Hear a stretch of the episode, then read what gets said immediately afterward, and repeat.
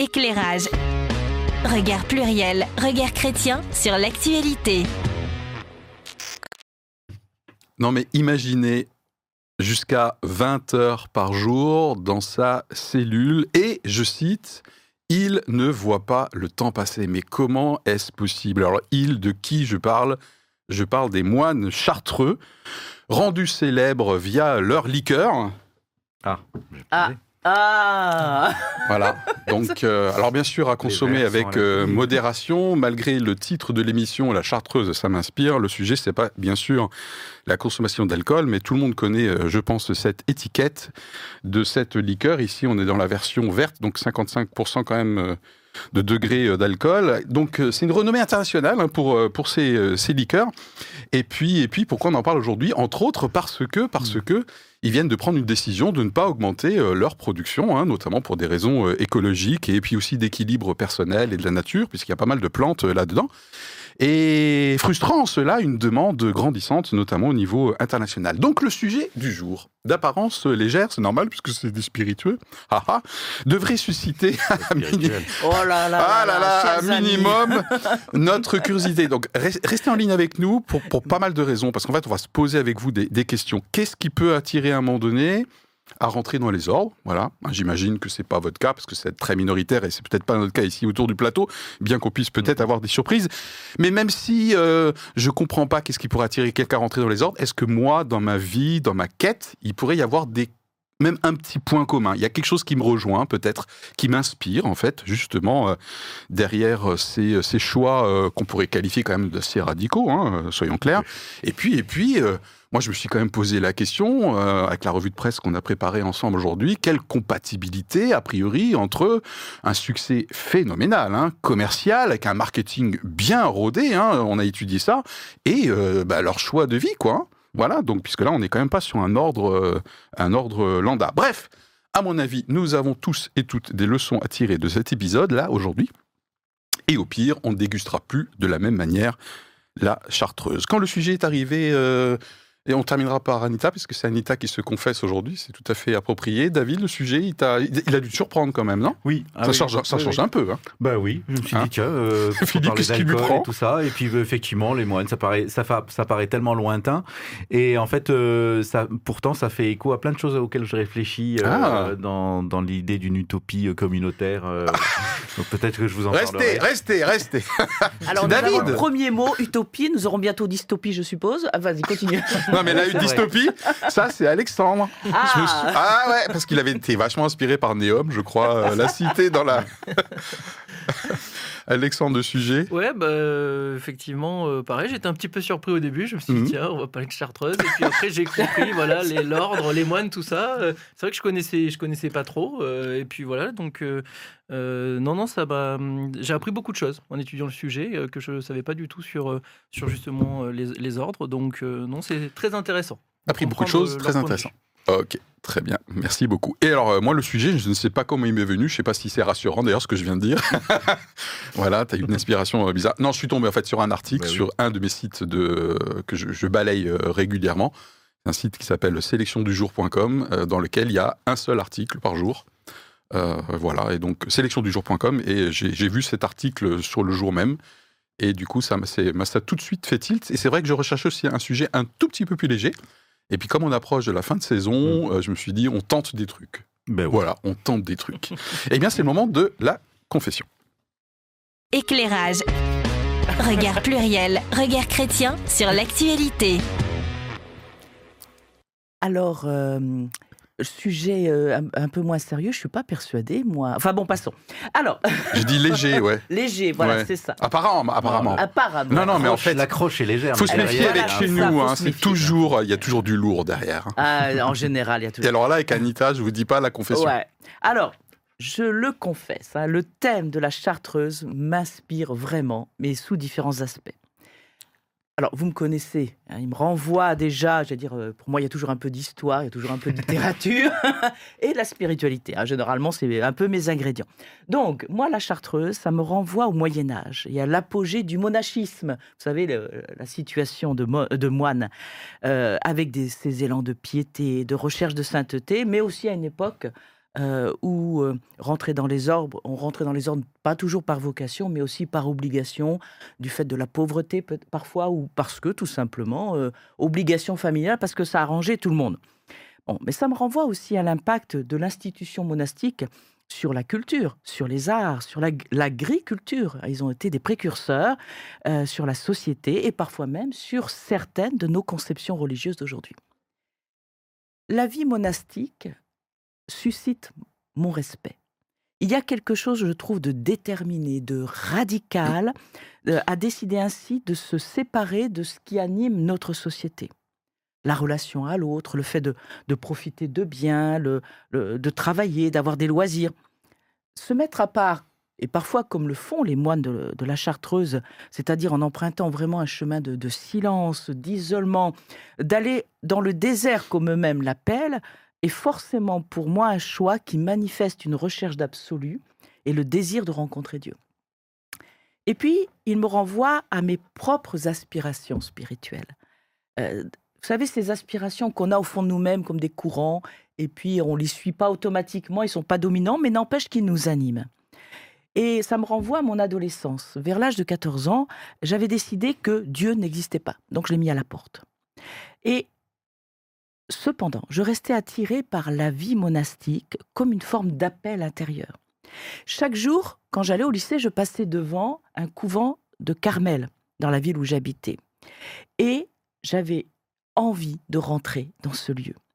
Mais en fait, je crois que par son, son intermédiaire, par ce lieu, par ce qu'il symbolisait, en fait, de l'existence même de Dieu que j'avais décidé qu'il n'existait plus, eh bien, c'est Dieu, en fait, qui m'appelait.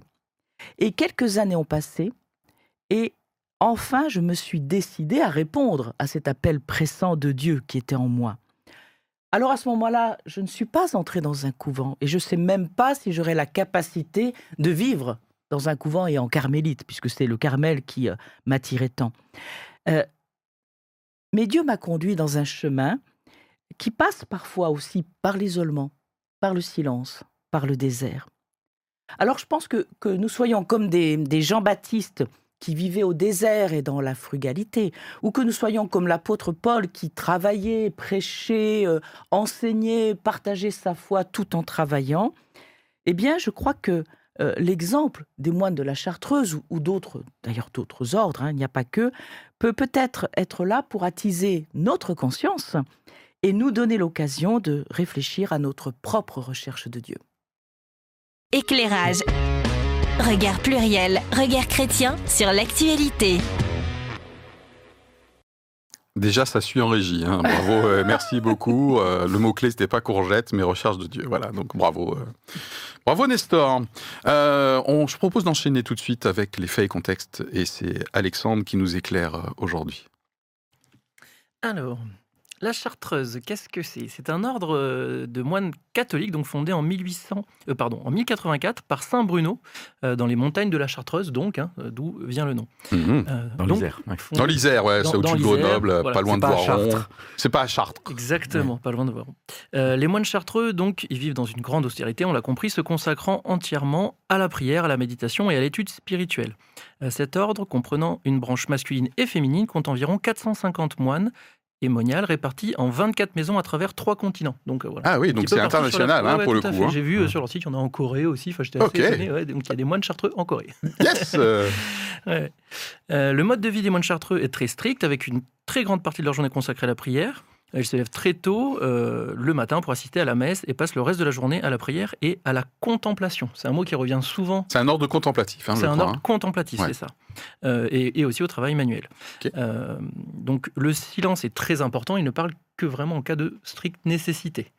Un, un peu comme nous. Un Hein. peu comme Ici. C'est-à-dire que même quand ils prient ensemble, ils ne se parlent pas. C'est-à-dire ils prient ensemble, mais sans se parler, quoi. Ok. Voilà.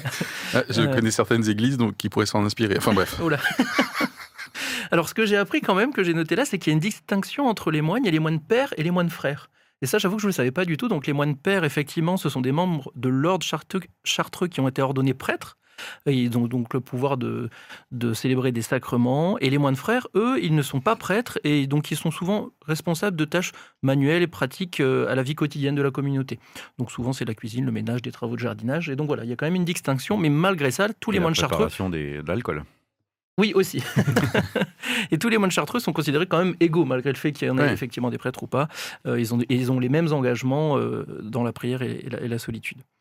Euh, donc, ils vivent en fait dans des petits ermitages individuels qui en fait ce sont des petites maisons hein, avec un jardin. Euh, c'est pas des, des petites. euh, Oui, j'ai appelé cellule dans mon lancement, Voilà. mais c'est le terme qu'ils utilisent. Mais en fait, bravo pour ta précision, merci beaucoup. C'est ça. Au début, moi, j'imaginais Une ça, donc cellule, euh, quoi. presque sans fenêtre, avec Euh, des petites des barreaux, voilà. euh. non, non, c'est vraiment effectivement des petites maisons avec un jardin, parce que comme ils y passent bah, 20 heures par jour, bah, il faut qu'ils y soient bien. Et d'ailleurs, effectivement, un, un- un moine disait que euh, si un, un moine chartreux n'était pas heureux d'être dans sa cellule, bah, il pouvait pas y rester parce que bah, forcément, c'est ce qu'ils font toute la journée. Donc, il faut qu'ils y soient bien. C'est quand même le minimum, C'est oui. quand même le minimum. hein. C'est c'est ce qui, s'appelle la vocation, du coup. Oui, Voilà. Euh, et en plus de ça, euh, ils suivent un régime alimentaire très simple. Donc c'est souvent c'est à base de légumes, de pain, euh, de fruits, mais ça reste des choses sobres, on va dire. Euh, et donc j'ai j'ai repris effectivement euh, les lignes sur leur site euh, qui, qui nous expliquent que le, le but exclusif est la contemplation. Euh, Selon eux, c'est vivre aussi continuellement que possible par la puissance de l'esprit, dans la lumière de l'amour de Dieu manifesté dans le Christ. Ça, c'est, euh, je les cite. hein. Mhm. Euh, la vie des chartreux, caractérisée par un grand renoncement, est ordonnée de manière à tendre vers la pureté du cœur, qui, selon eux, est la clé de la contemplation. Voilà. Euh, les chartreux sont, sont également connus pour leur production de liqueurs, euh, notamment donc la chartreuse verte qu'on a vue tout à l'heure et la chartreuse jaune, euh, fabriquées à partir de plantes et d'herbes médicinales. Euh, C'est une activité qui a commencé au XVIIe siècle et qui est toujours en cours aujourd'hui, avec une production limitée à la chartreuse de Voiron en Isère. Donc la chartreuse est produite pour le coup qu'à Exclusivement. oui. exclusivement à Voiron et pas dans les autres euh, sites chartreux. Et Mm. donc, euh, tous, les, ans- tous les ans, le 16 mai est célébré euh, dans le monde entier la fête de la Chartreuse, hein, comme on l'a vu. Alors pourquoi le 16 mai? Parce que c'est en hommage à l'année euh, 1605, hein, donc 1605. Mhm. C'est pour ça que ça va être dans, dans quelques jours. euh, quand le maréchal d'Estrée aurait confié au monastère de Vauvert à Paris un manuscrit porteur d'une recette mystérieuse composée de 130 plantes, avec des fleurs, des racines, des baies, des écorces, permettant de créer ce qu'ils appellent l'élixir de longue vie. Euh, et c'est effectivement euh, ce qui a permis de créer la chartreuse. Par contre, seulement en 1764, euh, ils, ont mis donc quelques années à, trouver cette, cette, cette recette définitive qui reste depuis euh, inchangée. Euh, et donc pour revenir sur l'actualité, euh, son succès est, mondial de, vente de la chartreuse. Effectivement, le volume atteint euh, 1,2 million de litres, donc c'est- énorme. Mais les moines ont décidé de ne pas augmenter la production pour se concentrer quand même sur leur objectif premier, protéger euh, leur vie monastique et consacrer du temps à la solitude et à la prière. Voilà un petit peu. Génial, super. Merci beaucoup Alexandre pour cet éclairage sur les faits euh, et contextes. Première question euh, toute basique. Est-ce que vous êtes euh, amateur, amatrice de cette chartreuse verte ou jaune? Est-ce que vous connaissiez? Est-ce que de temps en temps ça fait partie de votre fond tiroir pour les apéritifs ou les digestifs? David? Jamais goûté. Jamais goûté. Donc, euh, tu je connaissais vais de peut-être aller nom? chercher un verre à la cuisine pour, avant que tu repartes avec la bouteille pour juste goûter. Non, j'ai jamais goûté. Je suis pas très amateur des alcools. En général, d'accord. Ok. Tu connaissais de nom en revanche? Oui. Euh, Sans plus. Ok. Alors, je, connaissais, euh, je crois que j'en ai goûté dans le passé, mais c'est vrai qu'il y a très très longtemps que je n'ai pas touché à ce breuvage. Ok. Alexandre Alors moi, oui, oui, je me confesse aussi. Oula Eh ben, lui, j'ai- là, il y a un truc Non, non, ouais, ouais, j'ai- j'aime, j'aime vraiment ça. En fait, on m'avait offert une bouteille, euh, donc une, une grande bouteille, là, les 70 centilitres. Euh, j'avais installé une chaîne de télévision vers Grenoble, et puis bon, voilà, comme c'est dans le coin là-bas, Ah ouais. le patron de la télé m'avait offert ça pour me remercier. Et c'est vrai que bah, depuis, bon, c'était il y a une dizaine d'années, et puis depuis, voilà, là, j'ai, j'ai fini la bouteille tranquillement, on va dire. Et donc euh, là, Ah. je suis à sec. Donc euh, voilà, si vous voulez me faire un beau cadeau. euh, Eh ben, c'est le 16 mai, on va pouvoir fêter ça. Ah, voilà, ex- ex- exactement. Donc euh, là, en préparant euh, l'émission, euh, j'avoue que bon, j'ai regardé un petit peu si on en trouvait toujours, puisque la production est limitée. Je me suis Ouais. affolé. Et en fait, ça va en France, on en trouve encore. Oui, ouais, ouais, tout à fait. Et alors moi j'ai découvert ça parce que j'ai un, un- un copain d'enfance donc euh, qui habite du côté de Voiron et effectivement il y a plusieurs, enfin il y a très longtemps il m'a offert une bouteille et euh, j'en avais plus euh, dans mon euh, dans mon bac euh, apéritif et du coup pour préparer l'émission j'en ai re- ai racheté et on trouve ça en supermarché. hein. Bon c'est déjà relativement onéreux, hein, c'est 43 euros quand même la bouteille mais voilà, en tout cas, moi, j'adore. C'est vraiment typiquement quand je prends un alcool fort, ce qui est pas très fréquent quand même. Je rappelle, hein, consommer avec modération, comme ça, je suis pas squeezé par je sais pas qui là. C'est vraiment quelque chose de subtil. C'est pas trop sucré, je trouve. C'est très herbacé. Euh, c'est voilà, moi je, je trouve c'est assez fantastique. euh, voilà, c'était ma première question. Ouais. Et donc du coup j'ai bien noté que si tu as le temps après l'émission, euh, tu veux goûter. Bon, je suis un peu D'accord. pressé aujourd'hui, mais Ouais, bon, je la ramène la, la prochaine fois. Deuxième, alors du coup, vous pouvez vous situer hein, vous-même, mais peut-être plutôt par rapport à la question qui vient.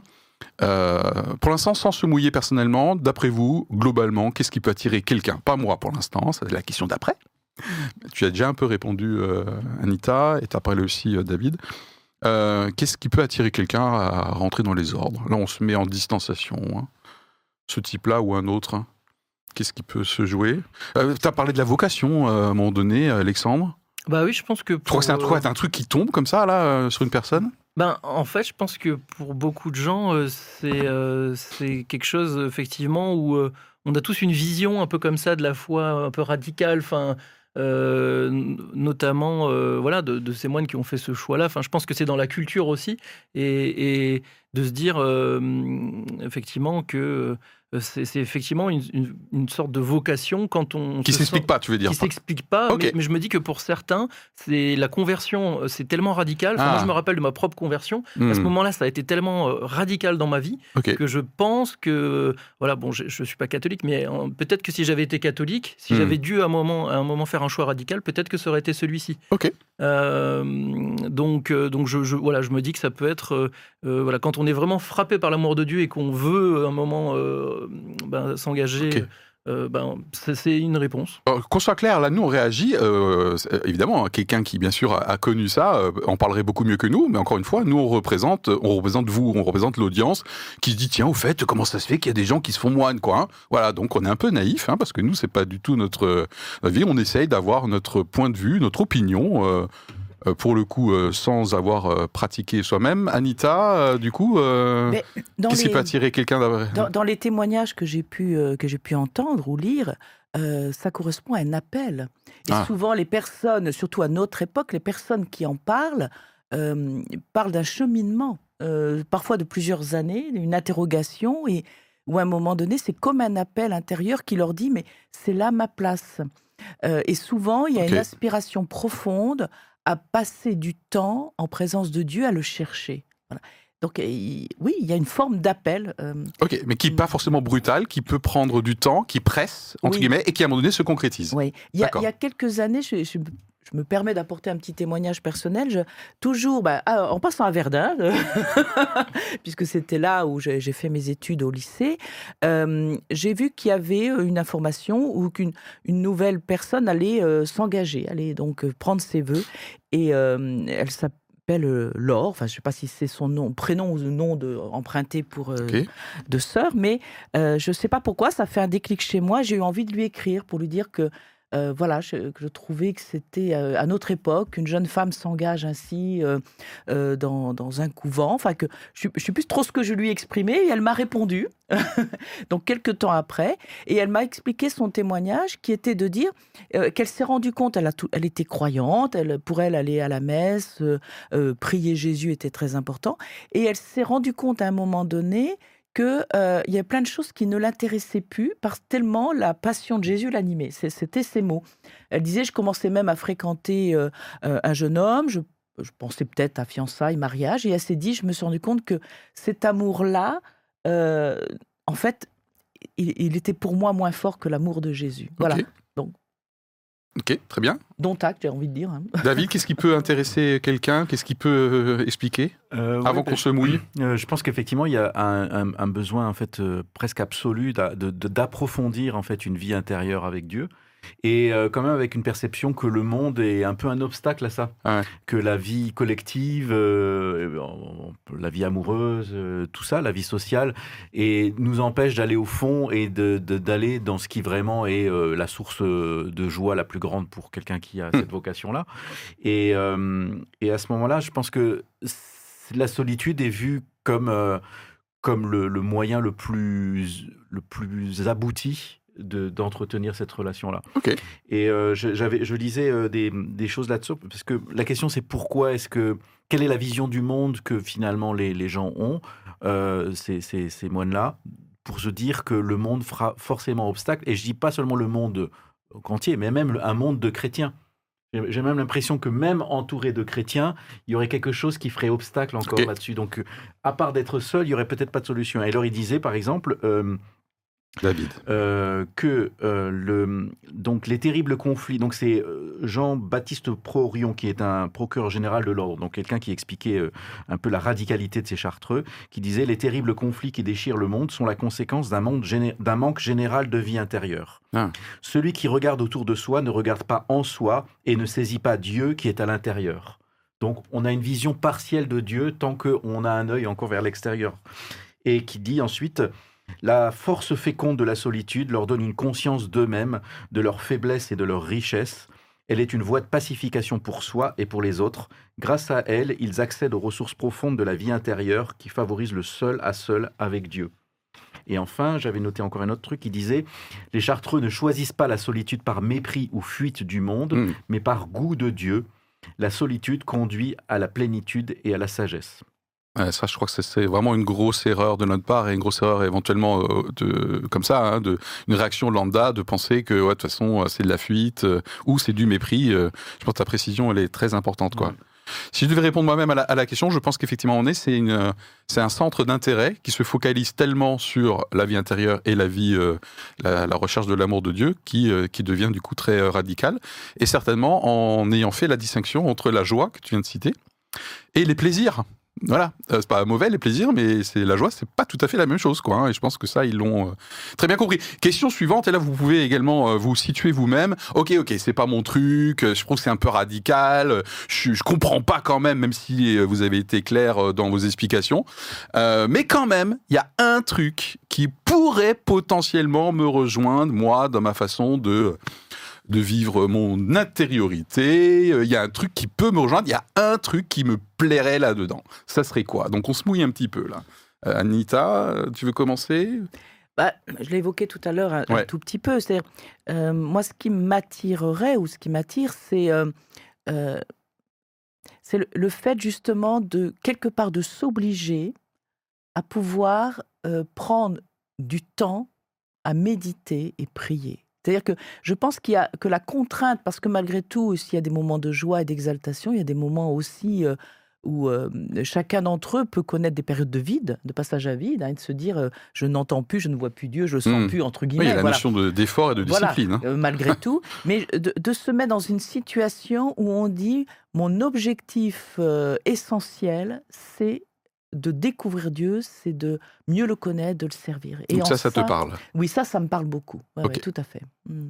Et tu dois avoir certainement déjà, alors euh, une modeste mesure bien sûr, puisque tu, tu es dans le monde, je crois encore. Oui. Et, tu t'obliges du coup aussi à certains rituels. On avait parlé euh, dans une précédente émission sur euh, et méditation. euh, Ouais, mais effectivement, ça rejoint notre Ouais. émission sur Ouais. la méditation. ouais. Et donc fait. les rituels qu'on peut avoir euh, de Mhm. prière, de lecture de, de Enfin, la Bible. méditation euh, dans la prière. hein. Oui, oui, tout à fait. On avait bien fait la, la distinction, Alexandre. Toi, Alors- ça te rejoint Pas du tout? Oui, oui, ça, ça me rejoint. Alors euh, moi, il y, a- il y a quelque chose qui me, ça me parle vraiment. Euh, on est tombé complètement par hasard euh, avec euh, avec les, les enfants et euh, quand on se baladait en fait dans un justement un lieu de recueil qui est juste à côté de, de chez moi vers vers Rossheim là-bas. Et, euh, et en fait à la base c'était pour faire une chasse aux œufs avec les enfants donc rien à Ok. voir. Sauf qu'on s'est on s'est planté de dimanche. En fait c'était le dimanche d'avant. On arrivait, Non personne. Mais T'avoues ça à l'antenne Mais ça.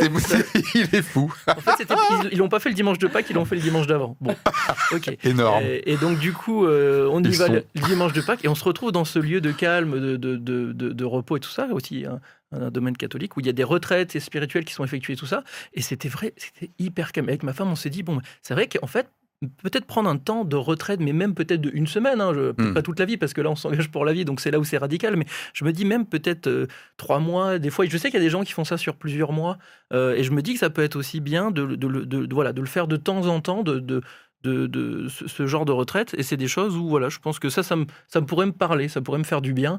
J'avais fait un, un tout petit bout du chemin pendant 15 jours de Saint-Jacques-de-Compostelle. Je m'étais retrouvé un tout petit peu dans ces conditions-là. C'est-à-dire, bon, là, c'est un pèlerinage où on marche, mais c'est vrai qu'on est un peu tout seul avec sa Bible, on mange un peu frugalement et on, et on reprend la route. Hmm. Je m'étais un peu retrouvé là-dedans. Et c'est vraiment là où je- moi j'ai rencontré Dieu. Donc voilà, ça me parle aussi dans mon témoignage, euh, de- de- dans mon expérience de vie. Et c'est c'est peut-être à reproduire plus fréquemment. Quoi. Donc je sais qu'il y a des, il y a des, voilà, il y a des week-ends qui sont organisés, il y, a il y a des endroits où on peut faire ça. Et c'est vrai que c'est là où ça se rapprocherait de ce que je recherche, je pense.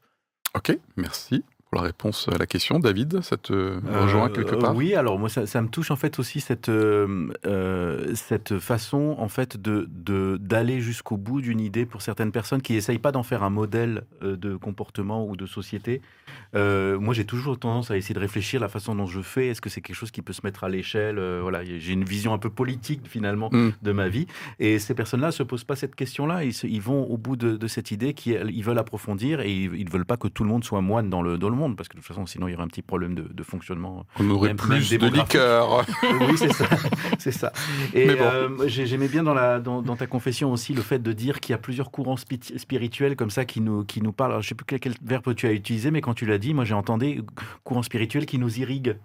Et donc ces gens-là, en fait, euh, ben, ils nous irriguent. Le fait qu'on en parle aujourd'hui, que euh, voilà, ils nous mènent en fait, ils, ils nous guident, ils nous nourrissent un petit peu de quelque chose, même si c'est pas un modèle de société, c'est quelque chose qui nous nourrit parce que il, il- il creuse et il donne, il donne un éclairage particulier à ce dont on a besoin. Donc ça, c'est ce qui t'apporte. Mais est-ce que toi, tu t'y verrais? Est-ce qu'il y a quelque chose alors moi je m'y euh, verrais. Alors je m'y Il y verrais. a une intersection? Oui, alors il y a une intersection dans le, sens- dans le sens où, euh, euh, même dans cette idée d'une politique d'une société future, je pense que cette société doit savoir vivre dans la sobriété et, et, et accueillir le silence et le- et le- l'inactivité Hmm. comme quelque chose qui est, qui, est, qui, est, qui est un vide rempli de beaucoup de choses. Voilà. Un vide rempli de beaucoup de choses. Ouais, donc la frugalité, euh, à tous les niveaux, le silence. Ouais, l'espace pour euh, L'espace. pour le vide. ouais. Ouais. Et euh, ça, je pense que c'est quelque chose qui, qui me qui me qui m'intéresse beaucoup et auquel j'aspire. Euh, voilà. Donc, euh, bon, je dis ça sans être vraiment très capable d'aller jusqu'au bout. Ouais, non, non, mais il n'y a pas et- d'engagement aujourd'hui. Ouais, hein. Relax. Non, mais parce qu'en fait, il y a quand même une discipline qui est très forte. Ah bah oui. c'est cette discipline qui permet aussi de tenir sur la durée, parce que voilà, c'est quelque chose de très établi. Alors, on va voir les leçons euh, justement euh, de vie que ça peut, euh, ça peut nous, euh, nous inspirer. Si moi je réponds euh, à la question, des fois en déconnant un peu comme ça, je dis oh là, de toute façon moi je suis fait pour vivre seul. Ma femme est témoin. hein, c'est une phrase que je dis de temps en temps. Voilà. J'ai un côté sauvage. hein, euh, voilà. On peut, on peut, on peut peut-être être étonné euh, de cette affirmation là, mais euh, j'ai un côté sauvage. Donc moi le côté, euh, le dosage homéopathique du contact avec d'autres personnes euh, me va assez bien. Voilà, c'est ça la définition du sauvage, je crois, Philippe. Voilà. Et je suis assez porté, alors ma modeste mesure, euh, au silence contemplatif. Euh, hier matin, j'avais le, le luxe de pouvoir pas faire mes tâches professionnelles. J'ai passé, je crois, trois heures en silence dans la véranda. Voilà, mais vraiment. Donc, euh, je suis capable de faire ça euh, assez, assez longtemps à, ma- à mon échelle. Donc ça, ça me Dans la rejoint. véranda, mais pas dans la Ave Maria. Tu as des progrès à faire. Oui, euh, alors je suis pas catholique, je crois, mais je oui. ok, bien, je vais je vais me confesser. Troisième troisième question que vous pouvez également vous poser du coup, quelles sont les leçons de vie qui peuvent nous nous inspirer? Quelles sont les leçons de vie qui peuvent nous inspirer? Alors à, notre mesure, hein, dans notre quotidien, euh, qu'est-ce que euh, voilà, puisque tu disais que je trouve que David, euh, ils peuvent nous, inspirer. Moi, je répondais déjà à ma propre question. C'est alors tout de suite, je pense que ça, ça tape assez haut. Non, pas pour me, glorifier, mais c'est le contentement. C'est ce que j'ai mis dans mon lancement. C'est comment c'est possible avec aussi peu d'avoir autant. Enfin voilà. En tout cas, ils n'ont pas l'air malheureux, quoi. Non pas qu'il n'y ait pas d'effort et pas de discipline. C'est extrêmement radical. Mais enfin, tous les témoignages qu'on a lus pour préparer l'émission aujourd'hui, euh, ils sont ok, quoi. Non? Oui, surtout à notre époque. Ils où il n'y sont a OK. pas d'obligation de rentrer dans les Bah ordres. voilà, ils sont pas punis, je sais pas, euh, Et ils sont pas là, euh, contris, ouais, euh, je sais pas, ils- comme s'ils essayaient de- d'expier une faute en se retirant du monde. C'est pas du tout l'image que euh, qu'on a, en tout cas, de ce qu'on a étudié pour préparer cette émission aujourd'hui, quoi. Donc moi, je retiendrai en termes de leçon de vie, c'est euh, c'est le contentement et de faire la distinction entre la joie et les plaisirs. Bon, ça, ça pourrait faire l'objet d'une d'une émission. Voilà ma réponse à la question. Et d'ailleurs, euh, il y a certains ordres de moines, je pense, qui sont plus dans l'idée David que leur, euh, leur but, c'est de prier, d'être une force de prière pour le monde et d'essayer d'avoir Ouais, une action spirituelle. Ouais. Euh, mais je pense que c'est pas leur but à eux. Ok. Euh, je pense que c'est beaucoup plus euh, simplement une aspiration personnelle et en même temps euh, euh, d'avoir quand même une action euh, d'autonomie euh, voilà qui a fait que ben ils ont cultivé ils cultivaient eux-mêmes ils étaient ils avaient cette idée de vivre en autonomie et donc de ne pas être à la charge d'autres personnes donc ils n'étaient pas payés, payés ou nourris pour euh, prier pour le monde c'est des gens qui sont un peu retirés du monde enfin, Autarcique. Oui. Peut-être, hein, le terme technique. Ouais. Euh, deuxième leçon, du coup, pour répondre à la question, euh, moi j'ai posé sur la table le contentement et, et euh, la, la joie versus le plaisir. Et là, il y a euh, le fait, à un moment donné, de ne pas être à la charge d'eux et d'être autonome. Donc il y a un modèle quand même économique, désolé pour le terme, euh, qui fait que... euh, alors là, ça passe par la liqueur, mais ça peut passer bien sûr par, Par d'autres choses. choses, oui, là, c'est un peu emblématique, hein, évidemment. Bon, on ne sait pas comment les bénéfices euh, de cette liqueur sont utilisés. Non, je ne sais pas, mais en tout cas, ils ont l'air tranquilles. Compte tenu des 1,2 millions de litres, Bon, Alexandre. a priori, ils font 20 millions de chiffres d'affaires quand même, Ouais. qui a priori sont utilisés pour bah, justement euh, le- le- les différents, l'entretien des différents monastères. Oui, euh, la distillerie est toute récente, hein, parce que la distillerie a dû déménager, donc à Voiron, hein, ça, je ouais. crois que tu dis. Et euh, vous pouvez voir sur le site, hein, c'est c'est un endroit extrêmement euh, moderne, du coup, avec, euh, avec des visites, euh, etc. D'autres leçons de vie, contentement, euh, l'autonomie économique, Anita? La, la vie, euh, la vie communautaire pour euh, alors euh, moins chez les Chartreux, quoi qu'il y en a une aussi, Oui. mais dans d'autres ordres euh, où il y a davantage de temps passé en commun, de travail passé ensemble, et où souvent les- dans les témoignages, c'est de dire, bah, euh, on a parfois des frères et des sœurs, chacun d'entre nous, on a nos personnalités, et ça peut, ça pourrait créer de la friction. De la lassitude aussi, quand on, on voit la même personne pendant des années qui a peut-être un type de comportement qui peut nous agacer. Tu parles pas du mariage Je ne parle pas du mariage. Je vais me faire taper. Mais voilà, donc je pense qu'il y a un exemple à en tirer, puisque la philosophie, c'est de pouvoir se dire, ben justement, je dois apprendre aussi à vivre avec mon frère euh, ou ma sœur, euh, quel que soit son comportement, par amour. Pour, euh, pour, pour Dieu.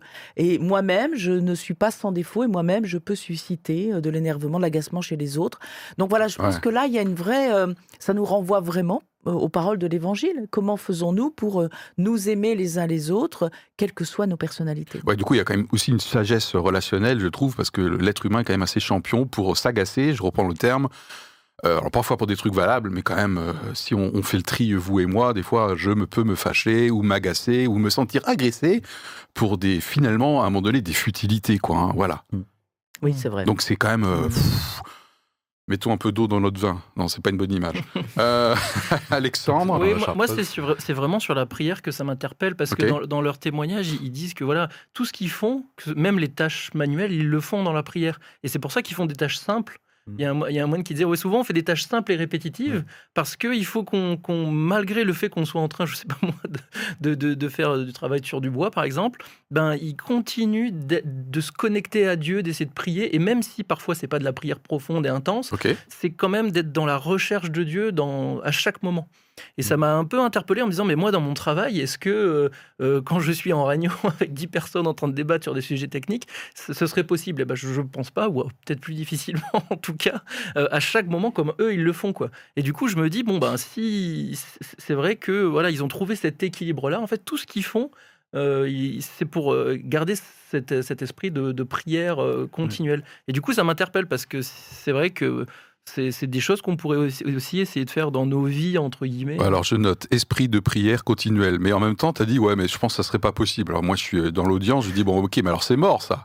moi je suis pas d'accord, je pense que euh, pour prendre l'image de ta réunion, Ouais. alors évidemment je passerai pas toute la réunion en même temps euh, dans un état, mais je pense que euh, enfin nous en tant que chrétiens, euh, au cours d'une réunion à un moment donné, euh, je peux avoir euh, hop la Seigneur Oui, s'il te plaît, euh, aide-moi, ou euh, waouh, je te prie pour que. euh, voilà, c'est peut-être pas continuel, mais que la prière, l'état d'esprit de prière puisse irriguer Ah oui, nos sûr, différentes sûr. actions tout au long de la journée. C'est peut-être un peu moins radical, mais comme ça, Ouais. ça nous permet de nous encourager. Bien là. sûr, heureusement, oui, tout à fait. Yes, donc prier en réunion plutôt que d'aller sur les smartphones. Après, euh, Il y a peut-être quelque chose, euh, aussi, Ouais. dans- une Puis approche euh, différente de la David. prière. Excuse-moi, David. Non, non, c'est Euh, bon. Il y a peut-être une approche différente aussi de la prière. Enfin, il y a celle que tu viens d'évoquer, bien évidemment, mais je pense que c'est se dire que tout est prière, dans le sens à partir du moment. Alors, j'emploie le, le terme bien euh, utilisé actuellement où euh, c'est fait en conscience, euh, où on prend, on fait un acte. euh, en se disant je Anita. sers Dieu en même temps et c'est une forme d'adoration pour Dieu. Je, je pense- je pense qu'il y a une approche de la prière qui se fait, qui dit mais le- la prière peut être une une pensée, un sentiment, une parole, mais ça peut être aussi un geste et un acte. Et en ça, je me demande s'il n'y a pas des choses à en tirer pour nous aussi, en disant comment je peux, à travers ma vie quotidienne, décider d'en faire une prière dans le sens quelque chose que j'offre à Dieu et que euh, je vais vivre en, en me disant que je sers Dieu et que je suis en relation avec lui. Et, et je pense que ça va plus loin sou- souvent leur approche de la Je fais ça quand je fais la cuisine, personnellement. Voilà, ben voilà. Ah bah voilà, ça me parle. Et ben voilà, coup. ça y est. Absolument. Non mais vraiment, sérieux. Hein. Tout à fait. Mm, oui. Euh, En fait, euh, je pense que ce qu'il y a, c'est que bon, je pense qu'une réunion, c'est typiquement le, le moment où on peut pas vraiment être en, en mode euh, prière ou méditatif, parce que justement, on est vraiment dans, dans la- le souci de production d'idées, donc un peu dans le contrôle de notre pensée pour cheminer et euh, argumenter, trouver une solution, voilà.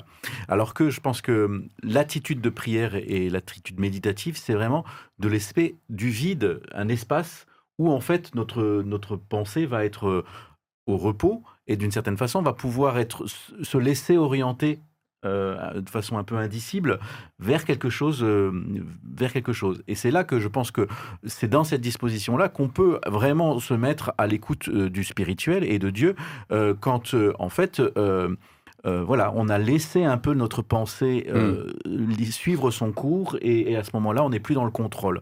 Et à ce moment-là, il y a deux choses qui sont très importantes et que font les, les moines, c'est d'une part de travailler, et travailler en silence, et d'autre part de marcher, de faire des promenades. Et ça, ces deux choses-là sont, sont, sont très précieuses. Et donc de faire la cuisine en silence, sans la radio, parce que moi aussi, je me dis des fois, ah, je vais faire la cuisine, euh, en même temps, je vais, je vais gagner du temps, je vais écouter une émission. Et puis en fait, je Ah suis pas très... Il y a quelque chose... Bah ouais. Des fois, ça marche, mais des fois, je me dis... Ça. Et des fois, je fais la cuisine pendant trois heures aussi, sans rien dire, sans rien écouter. Et il y a un sentiment comme ça de, de plaisir. On sait que, déjà, on n'a pas raté sa, sa recette parce qu'on n'a pas été distrait, mais en même temps, on a quelque chose. Et en plus, si on fait un travail en silence avec quelqu'un d'autre, c'est une expérience aussi assez incroyable. Si, on voit par exemple des gens qui, font, je sais pas, un forgeron, un truc, et ils sont en- ensemble, et ils connaissent leur métier, ils travaillent ensemble, et ils ne disent rien. Juste un petit regard, un mouvement de tête, un truc comme ça. Et je trouve que c'est assez magique ce qui se passe là. Parce que c'est comme s'il y avait une sorte de- de communion entre ces personnes-là, dans la joie de faire quelque chose et de bien le faire, tout en ayant un esprit qui est, qui, est vagabond, qui est libre. Dernière question. euh, par rapport à leur activité, en l'occurrence ici euh, économique, donc qui est quand même très typique et très euh, célèbre, donc la production des liqueurs. Euh, en tout cas, c'était la source de revenus jusqu'à présent. Euh, Est-ce qu'il y a matière à être choqué Est-ce que vous pensez qu'une partie de notre audience veut dire, bah, pour des moines, euh, ils ont du succès commercial et marketing, hein, puis en plus d'alcool J'en sais rien, je fais l'avocat un peu du diable. Qu'est-ce que vous en pensez, vous, sur cette question de l'éventuelle compatibilité de toute la radicalité dont on vient de parler, et en l'occurrence ici pour les Chartreux, euh, de leur succès commercial? Voilà. Alors, une petite précision, il n'y a que deux ou trois moines qui sont euh, attribués à cette tâche de réaliser les, les- les recettes. hein. Enfin, les recettes, les, surtout la composition. Après, effectivement, il y a, il y a une usine hein, qui prend le relais derrière pour produire tout ça. Ouais. Mais il y en a que deux ou trois, hein, donc c'est pas les 450. Voilà, donc c'est vraiment une toute petite partie. Bon, par contre, ça leur sert de, toute l'image commerciale derrière. Et je pense que voilà. Oui, parce que c'est Et- secret, euh, la recette est secrète. Voilà, euh, donc, donc derrière, mais, mais, c'est- mais c'est vrai Ok, que. merci pour la ouais. précision. Mais il y a la partie agriculture quand même, pour les plantes et tout ça, c'est eux qui, se, qui le cultivent? Alors peut-être pour certaines, mais en fait pas tant que ça, parce que ouais. c'est des plantes qui viennent du monde entier au, fait, Mm. en- au Mm. final. Comme il y en a 130, euh, voilà, il y a, il y a 130 plantes 130 plantes. dans la liqueur. ouais. Voilà, et donc en fait ils les font venir un petit peu du monde entier. D'où l'aspect écologique où à un moment ils disaient bah oui, mais euh, nous on prélève du coup des plantes Ah, de la nature, donc à un moment bah, si on prélève trop, euh, voilà, Mm. il y a aussi cet aspect. euh, voilà. Donc, En tout cas, moi, sur le côté marketing et commercial, j'adore. Ouais, ouais, alors, du coup, moi, je suis pas du tout, du tout choqué. Euh, j'adore, j'a- j'adore ce, ce- ce- cet apparent contraste euh, entre la radicalité et, euh, et euh, bah, leur site, par exemple, le site euh, de Chartreuse Diffusion, c'est le nom de la société euh, créée pour gérer la commercialisation. Moi, moi, spontanément, tout de suite, moi, je kiffe, quoi. Ouais, puis Voilà. bon, je pense que les bénéfices de, cette- de ces ventes doivent être utilisés pour les œuvres et peut-être le soutien des autres communautés chartreuses dans le monde. Oui, ils, ils Euh, n'ont pas on- l'impression d'être mus par le- la cupidité, Voilà, ça serait si pas on cohérent. Quand quoi. on, on achète une bouteille, on fait un don à l'église. euh, Ah ouais c'est Celle-là, je l'avais pas vu venir. Mais. Trop cool Alors, je vais. Attends, je peux te Ah, ai pas refroidir. pensé à je peux. Il va me refroidir refroidir. je peux refroidir cette Ah, parce idée que j'étais que- chaud là. Parce qu'il y a une autre, une autre idée, je me dis, c'est comme quand tu manges une cuillerée de miel, où tu sais qu'en fait, cette cuillerée de miel, ça a été une vie de travail pour une abeille. Euh, une cuillerée de miel. D'accord. Une vie de travail euh, pour une abeille. Bon, ça vit pas super euh, beaucoup, mais quand même. Et, et je me dis, d'une certaine façon, bah, le temps qu'il passe à, travailler, euh, à faire ces choses-là, peut-être qu'il ne le passe pas la prière. Donc, à chaque fois que tu, que tu bois un verre, peut-être que tu tues quelques prières. Oh, yeah, yeah. Une bouteille de chartreuse, une vie de moine, quoi. Ça, Euh, Anita, sur la compatibilité, euh, leur modèle, en l'occurrence économique, et la radicalité. euh, Ah, moi, moi, ça me semble tout à fait compatible parce que, de toute façon, l'ensemble des ordres ont, euh, ont- ont étant- comment dire, cherché à développer une activité économique. Alors, parfois, c'est euh, des, produits, euh, des produits de la terre, c'est effectivement, parfois du miel, parfois de, de certaines recettes, du vin. Enfin, donc, et euh, ce que je note quand même, c'est que dans ce genre de démarche, en général, il y a toujours un souci éthique, euh, responsable par rapport à l'environnement. Euh, voilà, donc en fait, ils répondent à un besoin aussi de produits qui sont locaux, authentiques, parce que c'est ça, il y a une authenticité, et ça Mhm. permet, je veux dire, de, de vivre, pour, enfin, de- d'avoir les moyens de vivre sa vocation. Donc, après tout, c'est de l'autofinancement, et je trouve que c'est Mhm. une bonne idée. Le fait que ce soit de l'alcool ne me gêne pas dans ce cas-là, parce que euh, D'abord, on est quand même plutôt sur un produit d'excellence, on n'est pas sur euh, un produit de, de bas de gamme, et ça ne veut pas dire que l'on doit en boire euh, Mm. à outrance. C'est en plus, c'est le genre de produit qui normalement est fait juste pour se déguster. Tout à fait. Voilà. Oui, bien sûr, c'est clair. ouais. D'autres. euh, ah, J'ai vu aussi dans la, la- la revue de presse euh, leur souci de diversifier leurs revenus. Voilà, donc moi j'aime bien ce côté où on réfléchit quand même, on se pose, voilà, on n'est pas crétin. CF, une émission précédente, euh, et, et ils diversifient leurs revenus avec notamment, je crois, les visites, la, la, pas, la distillerie moderne qui a dû déménager. Ils ont rebondi sur une contrainte, je pense, y, y compris réglementaire, je crois, euh, pour du coup diversifier les revenus pour pas dépendre uniquement de, de la vente de la liqueur en elle-même. Moi, j'aime bien ce pragmatisme, cette réflexion, cette sagesse, ce bon sens. Ça me parle. Voilà. D'autres choses au niveau marketing commercial oh, Donc en fait, ça vous pose aucun problème, hein, on est d'accord? Voilà. Qu'est-ce qu'il pourrait y avoir comme objection encore? Je ne sais pas trop, mais là, franchement, même en cherchant un petit peu le loup, euh, je vois pas quoi. Bah, Voilà. Certains pourraient objecter qu'effectivement, euh, on ne devrait pas commercialiser l'alcool. Ouais, je pense ok, qu'il peut y éventuellement avoir cette là-dessus, base. ouais, hein, ouais, voilà, hein. Après, le principe que euh, les, les ordres trouvent le moyen de, euh, de gagner leur vie, bah, pff, qui, qui va être contre? Hmm. Ok, d'accord, très bien. Bien. Bah écoutez, si euh, le sujet euh, est épuisé et pas nous, on peut, euh, on peut s'arrêter là. Comme ça, on, on gagne un petit peu de temps si jamais tu veux. euh, Déguster, Ah oui. ça? Ah oui, non, je pensais que tu allais poser une question Ah. après sur vraiment les choses qui nous gênaient plus dans, le, dans la communauté, enfin dans ce, ce type de- d'approche. Euh, voilà. Mais- Ah, Alors, attends, je dis juste par rapport à ça parce que j'avais une pensée là-dessus. Je me disais, Ah. enfin, quand même sur cette notion de solitude, euh, je trouve que c'est. Euh, c'est quand même une vision. euh, Il y a quelque chose qui me, dérange un petit peu dans l'idée que ces gens-là vont très loin dans la prière et dans la discipline de prière, et en même temps, alors que même qu'ils sont l'un à côté de l'autre et qui sont quand même dans la même ambiance, euh, on ne voit pas très bien de quelle façon ils vivent quelque chose spirituellement en commun, de quelle façon ils construisent. Ils sont obligés forcément de, s'arranger pour organiser la vie. Donc il, y a- doit y avoir quand même une partie euh, communautaire qui, est, qui est faite. Euh, voilà. Enfin, c'est juste la, la vision qu'ils ont sur la solitude et hum, me paraît euh, dommage que cette idée-là. Euh, finalement arrive dans une sorte d'impasse en disant que hmm. tant qu'on a- on ne va pas jusqu'au bout de cette Oui, idée-là, alors que toi, tu parlais d'utopie marche. communautaire tout à l'heure. Voilà, c'est ça. Euh, trouve qu'il y a quelque de chose en ton disant- propre sensibilité. ouais. Ouais. voilà, Il y, a, c'est- il y a juste là-dessus, j'ai- j'ai entendu quelque chose dans un documentaire sur les Chartreux qui disait que parce que je me suis posé la question de comment ils étaient informés du reste du monde parce que c'est important de se dire Ok. bon, voilà il se passe des choses et puis à un moment il faut quand même que Comment éclairage arrive chez eux voilà, comment ils vont nous écouter Non, non, mais et en fait, euh, il- ce qu'il disait, c'est que quand il y a des gros événements importants, une fois Mhm. par semaine, ils ont ce qu'ils appellent la récréation. C'est un moment où ils peuvent discuter entre eux, échanger. Euh, Alors, ça dure que quelques heures. C'est- très court. Et, et par contre, à ce moment-là, il y a un des responsables, alors je sais plus dans l'ordre, mais, mais On n'est pas des spécialistes. qui est un qui lit le journal La Croix et qui va parfois prendre un article qui va sembler, euh, lui sembler intéressant et qui va le transmettre à tous les moines alors, euh, pour qu'ils puissent aussi prier pour ça. Et je trouvais ça intéressant de se dire bon, ils sont, ils sont coupés du monde, mais parfois sur un sujet précis, il va, il va, il va, il va leur servir aussi de base de, de prière commune. Et je trouve ça vachement intéressant. Euh, parce que c'est vrai que nous, aujourd'hui, des fois, on est tellement ensaillis, on peut se dire, mais je peux pas prier pour tout, ou j'ai plein de choses qui m'intéressent. Hmm. Alors, eux, c'est assez ciblé, c'est assez sélectif. Je trouvais ça intéressant. Ça permet aussi l'aspect communautaire de prier pour un même sujet. Très bien. Bon, ben voilà quelque chose euh, qui peut du coup euh, nous, euh, nous inspirer. Je rappelle que le sujet aujourd'hui, donc sous prétexte un petit peu de légèreté, puisque on a mis en avant un produit des moines chartreux, c'est de voir tiens en quoi ça résonne ce, ce choix de vie radical.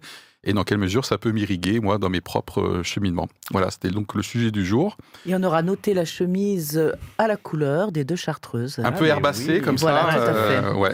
Ah, pas mal. Ok, très bien. Merci beaucoup pour le feedback. À très bientôt pour un prochain épisode. Allez, bye À la prochaine.